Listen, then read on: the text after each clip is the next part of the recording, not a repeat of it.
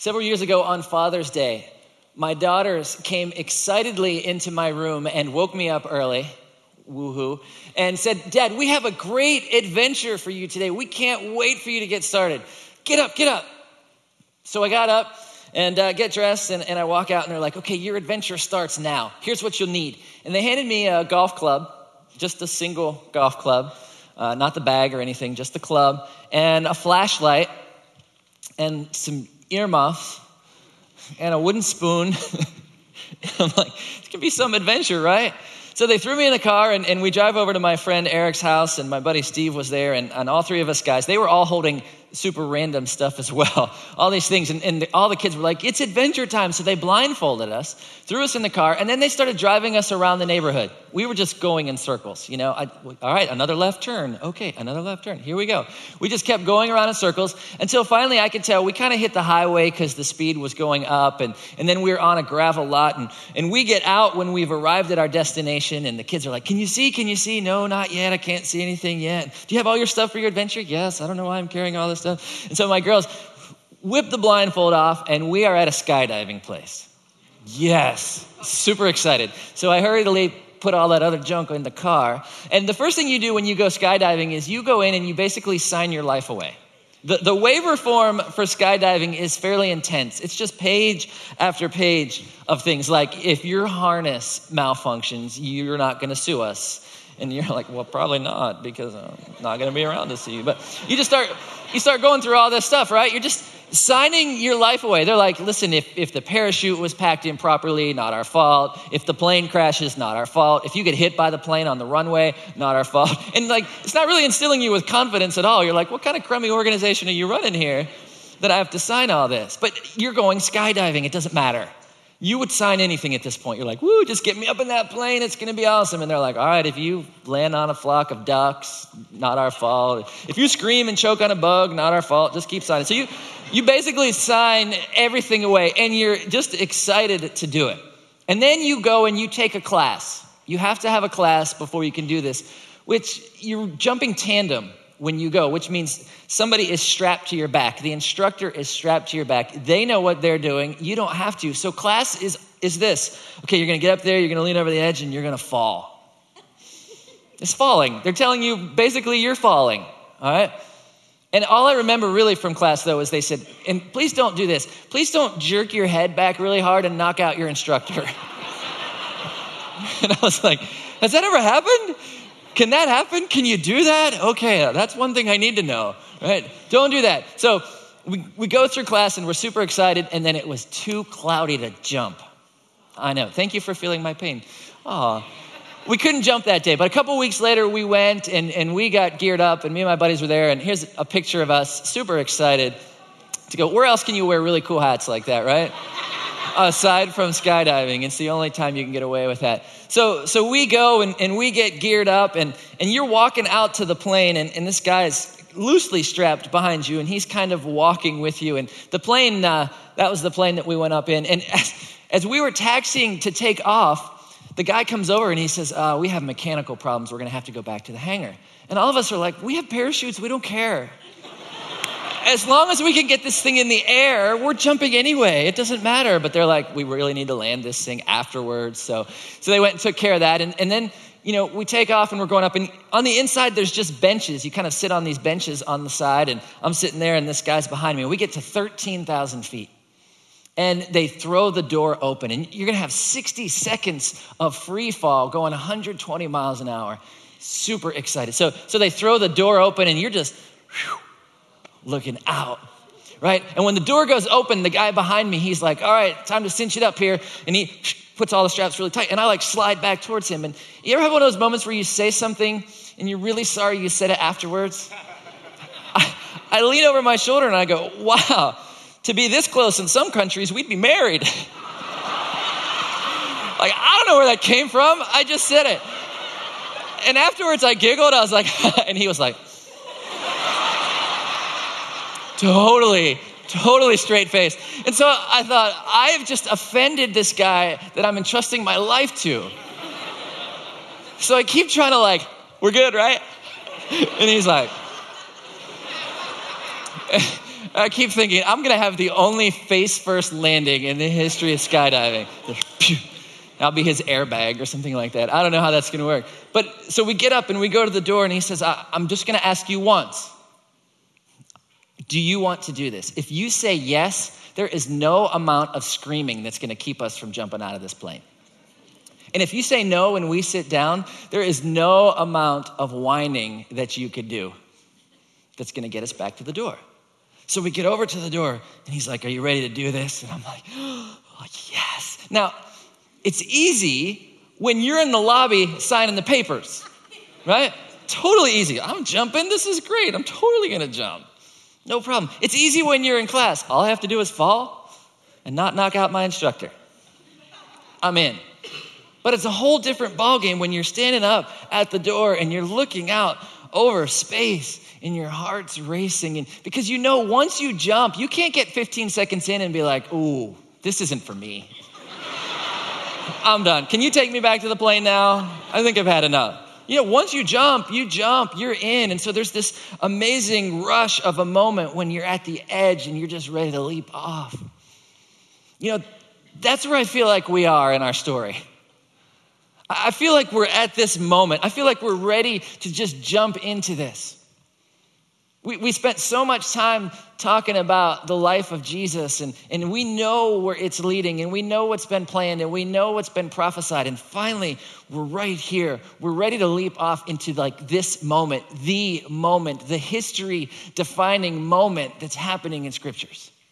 And we're ready to go. And we're also going to see that, that there's a moment for Peter there's a moment for the disciples. It's, it's a moment for us too, where we can kind of get to the edge. And, and are we ready to kind of leap into the kingdom of Jesus? It's going to define us. Are we ready to go into what Jesus has shaped for us? We're going to be in Mark chapter 14, if you want to turn there in your Bibles. If you want to grab one off the pew there, it's in page 1603. Now, if you came this weekend and you're like, yeah, it's Palm Sunday, Bring on the Palm Sunday message. Well, honestly, we're, we're a little past that in our story. Uh, Mark chapter 11 talks about Palm Sunday. Mark chapters 12 and 13, Jesus has some parables that he talks through. He talks about the greatest commandment, he talks about the resurrection, he talks about the future. And then Mark 14 kind of brings us to the edge. We have what Steve talked about last week. He talked about Mary anointing Jesus. And then we have Judas agreeing to betray Jesus. And then we have the Last Supper, and here we go. We're at the edge, we're ready to leap. So they have the Last Supper, and Jesus says there that one of you is going to betray me. But after that, as they were walking out, he said to the rest of his disciples, All of you are going to desert me.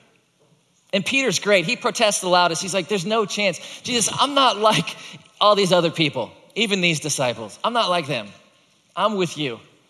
I'm sticking with you. There's no way. And Jesus in verse 30, he says, I tell you the truth, Peter, this very night, before the rooster crows twice, you will deny three times that you even know me. And Peter's like, No, no, there's no chance of that. There's no chance of that. And so they get to the Garden of Gethsemane, and, and Jesus is anguished in prayer, and he's praying, and the disciples are sleeping. And it's hard to blame them. They just had a big meal, it's late. Jesus has said confusing things to them countless times that they didn't quite understand. And so they don't really see this as the moment. And so they're asleep. And he's like waking them up, and then they're falling back asleep. And, and then the moment happens, and we're going to start in verse 43. Judas shows up. It says, Judas, one of the 12 disciples, arrived with a crowd of men armed with swords and clubs. They had been sent by the leading priests, the teachers of religious law, and the elders. The traitor Judas had given them a prearranged signal. You will know which one to arrest when I greet him with a kiss. Then you can take him away under guard.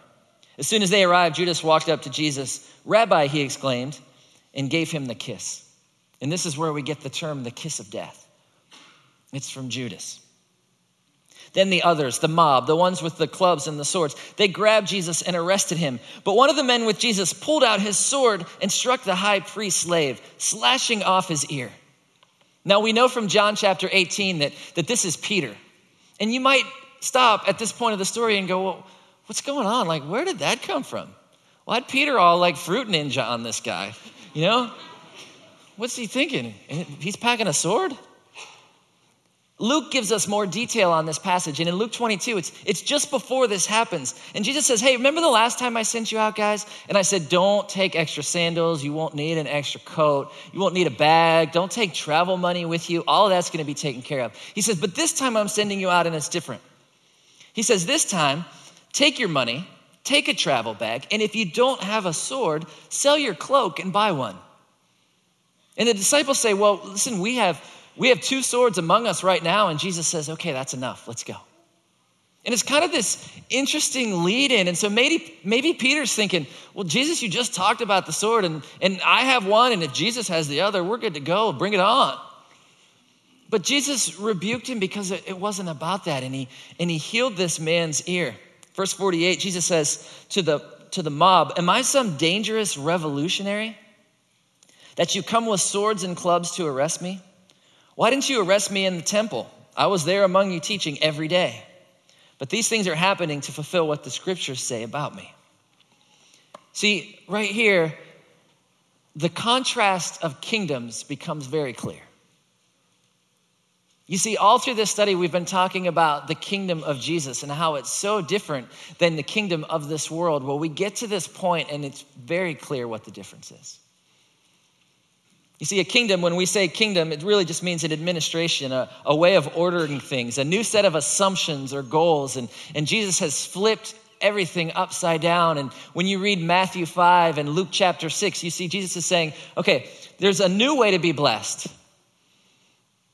These are, these are the ways that you're blessed when you're poor, when you're hungry, those who weep, the humble, the justice seekers the merciful, the pure of heart, those who work for peace. When people curse you and mock you and exclude you for my name, that's when you're blessed. There's also things that are curses. There's a way to be cursed. In Luke 6, he says, you know, if you're rich, fat, prosperous, praised by the crowd, that's not a good thing. And so he's taken these kingdoms and he's, he's kind of flipped them upside down. So Judas comes with this mob expecting some type of resistance, which he does get from Peter, but he doesn't get from Jesus. Because Jesus says, listen, my kingdom isn't about that. The revolution that I'm leading isn't about clubs and swords, it's different. We have the opportunity to view revolutions. We can see revolutions happening in different parts of the world. And, and when a revolution happens in a different country, it usually keeps the same priority list. Usually the same things are at the top of that list money, greed, power, position. And when the revolution comes, it's just a reordering of who has the money, the greed, the power, and the position. It's just a new person at the head of that regime. Well, when Jesus comes, he says, My revolution is different. You can't stop my revolution with swords because it wasn't built with swords. It's not about swords. You can't suppress my revolution with power because it's not about that kind of power at all. That's not the kind of kingdom that I'm leading. Jesus is saying, I'm going to put others ahead of myself. I'm going to love my enemies. I'm going to serve and sacrifice myself for other people. I'm not going to repay evil with evil. I'm going to repay evil with good. I'm going to give up my power, my position, even my life.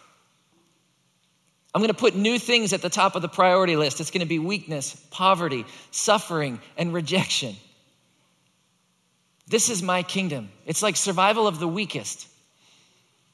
He's saying, This is how I want you to live. When you live this way, then you're following me. A couple weeks ago, I had the opportunity to travel to Mexico with an amazing group of high school students. And again, I thank you for your sacrificial giving to us and your prayers for us. And we had the opportunity to build five houses in four days. It was absolutely amazing. Now, before I left, I got this picture here of one of the houses that a family was living in. And it literally was just things that they had found on the side of the road or in the garbage dump, and the roof wasn't really all there. And, and they had torn this down, and in four days, our students and leaders had built this little creamsicle house here on the left, which is pretty awesome. And uh, even that house further over on the right, they built two in that location and three more elsewhere. And I show you those pictures to say thank you again, but to say this when our students got there, they had their worlds turned upside down. You see, when they got there, it wasn't about promoting themselves. It wasn't about themselves looking good. It was all about the sacrifice that it took to get there, the sacrifice that it was taking to build for other people, the serving and loving on other people. And you know what students say to me all the time when they do this? I feel fully alive. I feel fully alive because I'm living according to these kingdom principles of Jesus and not according to the kingdom principles of this world. You see, Peter knew about Jesus' kingdom, right? But when it came down to it, his instinct was to reach for his sword. I mean, you can talk peace all you want, but when you're under attack, right? Peter was all Jackie Chan. He was like, but we're the same way, right? We can talk kingdom principles all we want, but what happens when we're under attack? What happens when it really comes down to it? Let's say that you have a high paying job. I just promoted some of you, most of you maybe, I don't know. And then, and then you lose that job, knowing that you will never again be able to recover that standard of living. If you're living according to the kingdom principles of this world, that's a death sentence. You feel like your life is over. And all you can think about is how can I get back to that economic status? How can I get back into that position? How can I get my stuff back? But if you're living according to the principles of Jesus' kingdom, you look at it a little bit different. It doesn't mean it doesn't hurt. It doesn't mean it's not hard. It doesn't mean that you don't have questions about it. But you come face to face with what your true treasure really is. You know that your list is different.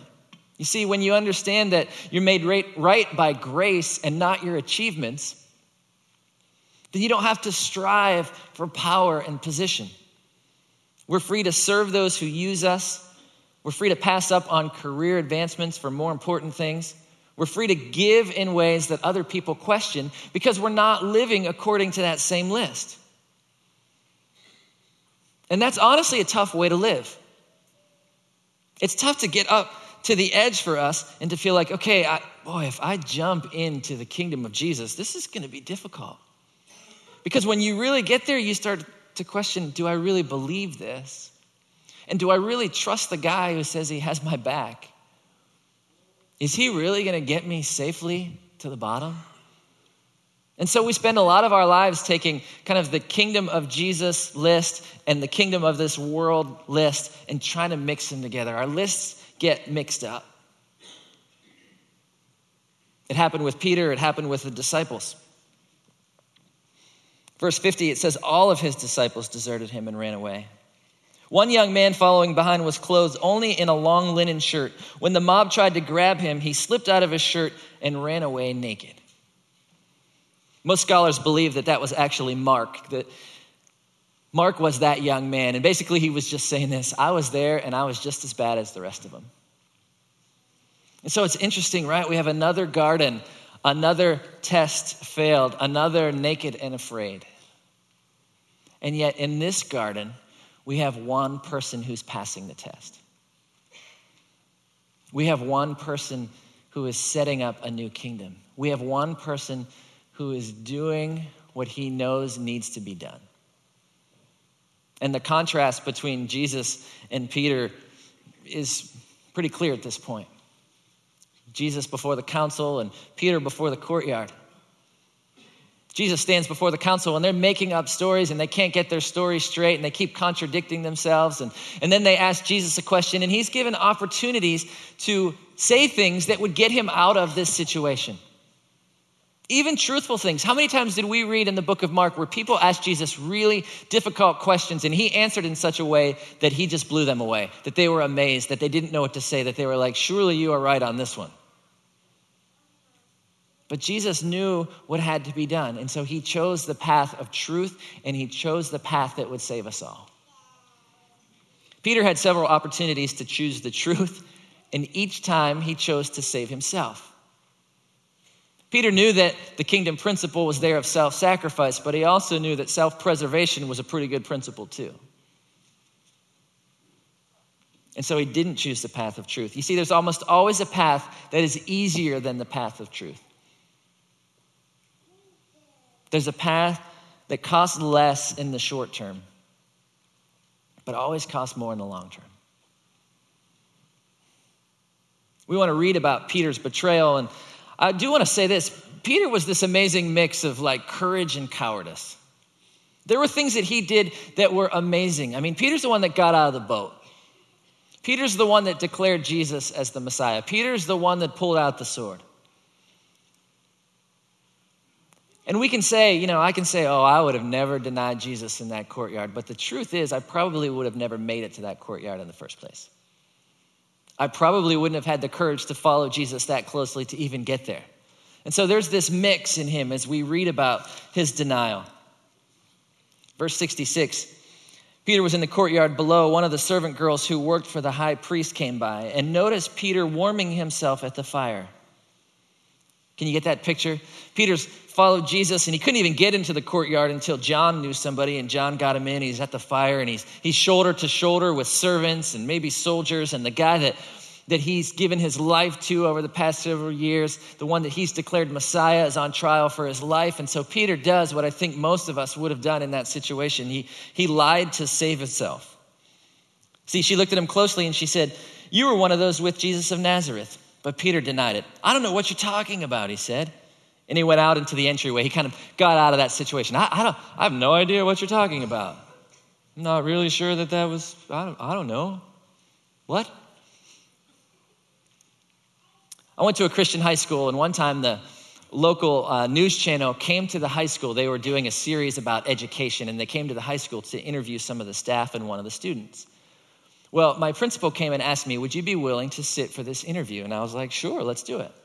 So we went into this room and they had the news camera and the interviewer there and they were just asking me questions. And I was sharing all kind of stuff about, man, we have great teachers that, that care about us and great administration. And we pray before class. It's just something that we do that means a lot, and you can kind of get those requests out there. And our teachers care about education, but they also care about our relationship with Jesus, and that's huge. And so I shared all of this with the, the person doing the interview, and then it showed that night at 11, and my parents were so proud. And then the next day, I went to the neighborhood basketball court to play ball with a bunch of guys that didn't go to my school. And when I showed up on court, right away, two of these guys were like, Hey, didn't I see you on the news last night? What was that all about? And I was like, Oh, first of all, who knew these guys watched the news? Second of all, they're calling me out on this story. And you know what my first instinct was? I have no idea what you're talking about. Right? And I kind of mumbled my way through. They were like, Yeah, you were on the news. And I was like, eh, But uh, are we playing ball here or what? Are we going to stand around and talk or are we playing ball, people? Let's go. And I totally, I just understand this. Like, I, I don't know what you're talking about because it's just easier. It's just easier than it is to stand up. The servant girl saw him standing there again, and, and she began telling other people, right? It's bad enough when one person knows, and now she's telling all of these other people. This man is definitely one of them. But Peter denied it again.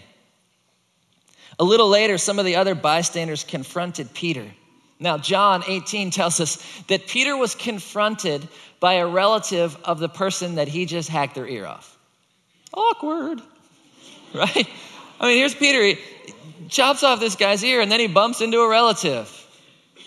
It's not a great situation. Of course, what are you going to say? And this is where, verse 71, it says, Peter swore, A curse on me if I'm lying. I don't know this man you're talking about. Peter didn't even mention Jesus' name. I don't know this man. And maybe the harshness in Peter's response is just there to cover up a growing frustration that he feels with himself. This kind of something that is rising in him that is just making him super uncomfortable. And I always wonder what would have happened if Peter would have just said, Yep, yeah, I am a disciple. That's me. But we'll never know, will we? We won't know because Peter got to the edge, and instead of leaping just kind of into this kingdom and trusting the guy that's got his back, he had a panic moment.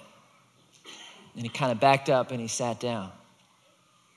And I think the story of Peter is the story of us. I think we're all a mix of courage and cowardice. And in one minute, we're brave and determined, and the next minute, we can be uncertain and denying. And I don't know how that takes shape in your world, but let me ask you this question In what ways do you deny Jesus? I mean, when it really costs you something, how do you deny Jesus? I think about our students. And oftentimes they have situations at school where the topic of religion is brought up, and people say, How can you believe in that stuff? And our students have a choice. Maybe that happens in your workplace where the name of Jesus is brought up. Happens to me all the time. but maybe it's easier for you to just be like, oh, you know, it's not really the time or place to talk about this, and I don't, I don't really have time to explain this whole situation, and so I just, I just won't really say anything. Sometimes when I'm traveling, people ask, you know, what is it that you do? And I oftentimes say, I work with high school students, and I leave the pastor part out because I know when I say the pastor part, it can go a bunch of different directions. Sometimes when you say I'm a pastor, they go, oh, you have the plague. right? Or sometimes they just start, oh, I went to church once. I've even had people start confessing stuff to me. Like, oh, yeah, you know, when I was little, I, am like, I don't do that. Hey. and so I know sometimes it's just easier to not say it. Maybe you say you follow Jesus, but your actions deny him. Your actions deny his kingdom. Maybe you deny him in far more subtle ways by the things that you do in secret. Maybe you deny the lordship of Jesus in your life. Maybe you've given Jesus your spiritual life. Like, Jesus, you can have Sunday mornings and you can have my Bible study time and you can have Holy Week. That's kind of important. That's you. But I'm going to take care of my personal life and my work life and my family life. I got those things. You got the spiritual life. And so we deny his lordship. Maybe we deny His goodness, His grace, His mercy, His kindness, His compassion, His forgiveness. I mean, there's a lot of ways that we can deny Him. I mean, it's almost as if we're continually called to live in the middle of this tense situation where Jesus is on trial and we're kind of there and people are pointing fingers at us and we're confused and people are saying things about Jesus that aren't true, but there's this tension that we live in. And what do we do with that? What do we do with that tension? What do we do with those times in our lives, even that we've gotten up to the edge and we're like, Yeah, Jesus, I believe in you. I just can't make the leap and we back up and sit down. What did that look like for Peter? Luke 22 again gives us more detail on this situation. And it's up here. It says, At that moment, this was after the third denial, at that moment, the Lord turned and looked at Peter. Now, I don't know how that courtyard was set up, but we know that there, there was some direct line of sight. So that when Peter said that that third time, when he just adamantly denied knowing Jesus, Jesus looked straight at him. Suddenly, the Lord's words flashed through Peter's mind Before the rooster crows tomorrow morning, you will deny three times that you even know me. And Peter left the courtyard weeping bitterly. You know, my tendency is to read that passage and to just think of what Jesus looked like. And, and in my head, Jesus looked like this. Right? This kind of like, seriously? I told you. I knew you were going to do this, idiot. Can't believe you. Right? Just this kind of stern, though, like Jesus was just like, mm, I told you. But that, that's not Jesus, right? That's not who Jesus is. Jesus looked at Peter knowingly, the Bible says, knowing what he did. Jesus looked at Peter lovingly. He looked at Peter with compassion. You see, in this moment for Peter, the self reliance is gone, the arrogance is gone, his Clint Eastwood persona is gone, and he's broken. what's the difference between Judas and Peter? See, Judas betrayed, Peter betrayed. Judas thought he could fix it by throwing the coins back in the temple. Peter knew that it was beyond his ability to fix. And so he wept bitterly. He repented. You see, we see regret, we see repentance, and we see restoration in the story of Peter. John 21 tells us about that restoration. There's a great verse in, in Mark chapter 16 where the angel's talking to the woman at the tomb, and, and he says, Go tell his disciples, including Peter. Like Peter's still part of the team, he's still one of the guys. His failures were not final. Our failures are not final. But somehow we think they are. We have this mathematical view of God, and we feel like God just weighs our sins, and, and when it gets too heavy on this side, we're just done. That we've done too much bad stuff. But the Bible says that God is infinite, that His love for us is infinite, His mercy is infinite, His grace is infinite, that God is infinity. And sometimes, if we want to stay mathematical, we want to number our sins. Like sometimes we do stuff that's just little and we're like, oh, that was a negative five. And sometimes we do stuff that's like, that was a negative five million. But here's the beauty since God is infinite, what happens when you subtract five million from infinity? You still have infinity. You can subtract 5 million, 5 million times from infinity, it's still infinity.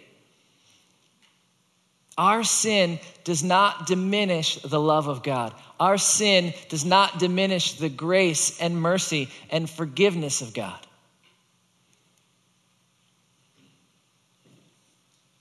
Our failures are not final.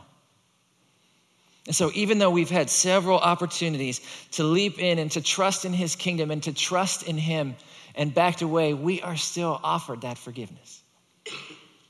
So I don't know what it looks like for you. I don't know what things that you need to step up to and step into and leap into. Maybe for you, it's just it's speaking up. Maybe there are so many times when you have not spoken up. Maybe now's the time to speak up. Maybe it's inviting.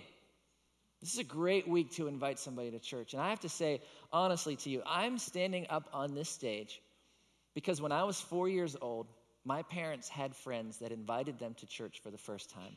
And my parents went and met Jesus, and it changed their lives radically. And the change in their life meant a change in my life. And I'm here because somebody invited my parents to church.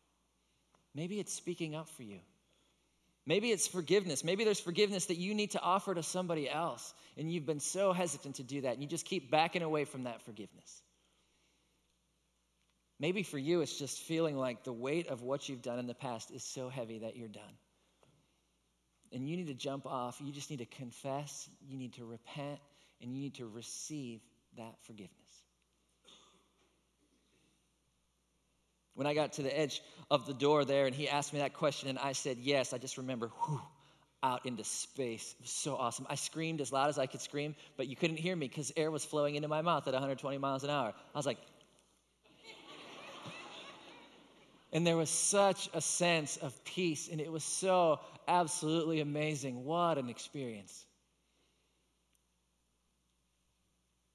What an experience to trust in the kingdom of Jesus, to sit with it this week, understanding what he did for us and how sometimes we're courageous, sometimes we're full of cowardice, and yet we can trust in him. Would you pray with me?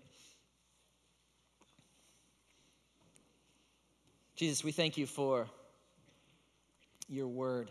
Jesus, I thank you that you had the courage to set your face towards Jerusalem, to walk that road, to accomplish what needed to be accomplished on our behalf. Jesus, I thank you that on the cross you got what we deserve so we could get what you deserve. Jesus, we praise you for that. Thank you for making the way. And I pray that you would continue to bless us with courage, with determination, with trust and belief in you. God, as we sit this week and remember the sacrifice that you made for us, continue to strengthen our hearts. We love you, Jesus, in your name. Amen.